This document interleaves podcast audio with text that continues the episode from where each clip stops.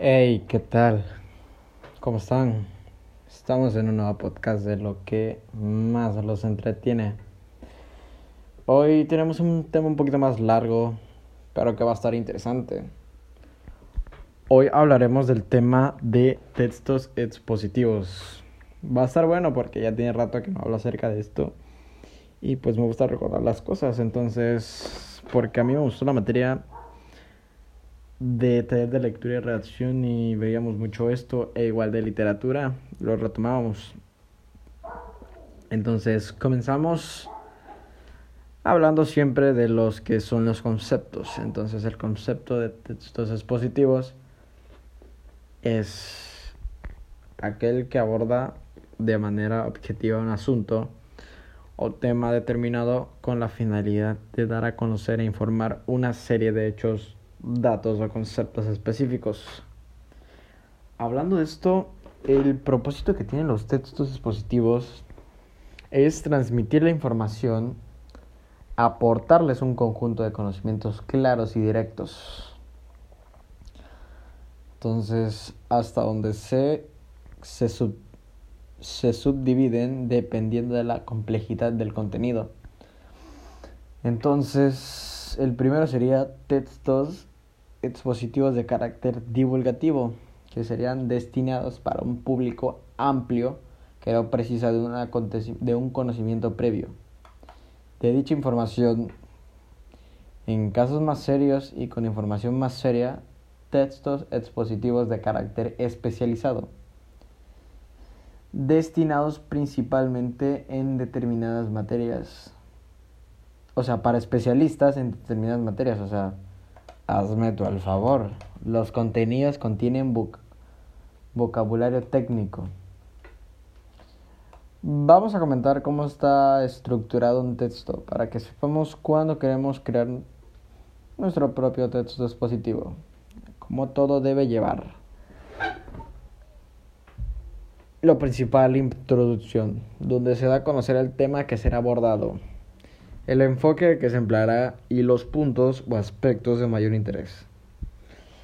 Vamos con el segundo punto, desarrollo. Parte del texto en el cual se expone de manera clara y ordenada la información relativa al tema que se está abordando. Y el tercer y último punto, conclusión, síntesis de la información presentada donde se destacan los aspectos más relevantes del tema. Algo que caracteriza a estos textos expositivos es su estructura para organizar la información y estilo de redacción. Normalmente se escriben en tercera persona. Ahora que pues ya sabemos cómo su estructura y sus características, vamos a ver qué tipos de textos expositivos hay.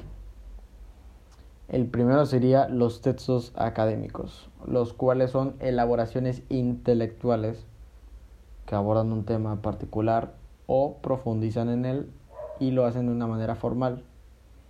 El ámbito donde se emplean los textos académicos es la academia, entonces valga la redundancia. Pero pues es decir, aquellos espacios donde se adquiere y difunde conocimiento formal sobre determinada disciplina. Algunos ejemplos a lo que se consideraría textos académicos sería lo que es un resumen, una reseña, una tesis y un libro. Vamos con el siguiente que serían textos de textos expositivos científicos. Ya me estoy trabando, ¿eh? Yo creo que van a pasar un poquito de agua, por favor. Es aquel que se difunde los resultados y hallazgos de una investigación y se supone a un aporte o novedad para el tema. El autor debe ser un investigador que se dirige a un público especializado, a, pues como a la comunidad científica, por lo que puede emplear un lenguaje técnico y formal.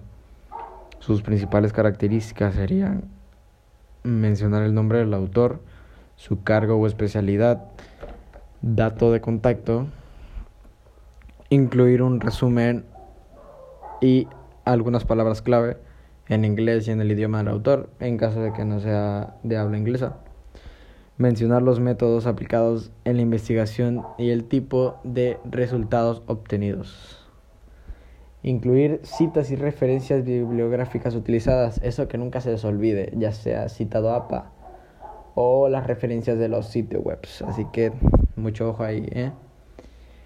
Vamos con el tercero, que sería el texto expositivo administrativo, que son los documentos a través de los cuales se realiza la comunicación entre determinada institución y los ciudadanos, entre instituciones o entre las instituciones y los ciudadanos. Los documentos más importantes o los más principales, documentos de constancia, resoluciones y acuerdos. Documentos de constancia, actas y certificados. Y documentos de los ciudadanos, solicitudes, instancias, contratos, denuncias, recursos etc.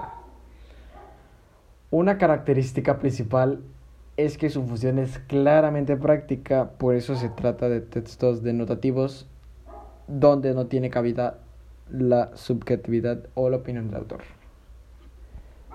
Bueno, pues casi casi ya para finalizar, vamos con el cuarto y último. Espero les esté pareciendo interesante y útil esta información. Porque, pues, en serio me, me está gustando compartirles esto. Cuarto y último sería textos expositivos periodísticos. Según el código, son orales, escritos o icónicos. Según su forma elocutiva, son expositivos o argumentativos. Y según su función, apelativos e informativos presentan un mensaje de forma atractiva para llamar la atención del receptor, el cual puede aparecer apoyado por las ilustraciones que poseen el propósito de reforzar la expresividad. Por eso luego cuando los libros traen, no sé, dibujitos o, o cosas así para colorear, pues los niños como que los quieren más, entonces, bueno ahí sus características son que hacen énfasis en el mensaje, al tener como propósito comunicarlo sin contradicciones para lograr la persuasión. No suele haber limitaciones importantes de composición en estos textos, aunque se acogen a las formas en que se presentan cada uno de ellos. Brevedad y síntesis en la transmisión del mensaje. Vaya que sí necesitaba recalcarlo porque pues sí está bien perdido. Y pues bueno amigos, estuvo entretenido el podcast, espero que sí les esté gustando porque siento que estos temas luego los hace dormirlos, así que espero no se hayan dormido. Y para esos amantes de esta materia que se hayan atrevido a escucharlo, nos vemos en otro episodio más de este, su podcast preferido o favorito. Así que Cuídense amigos y que tengan un excelente día.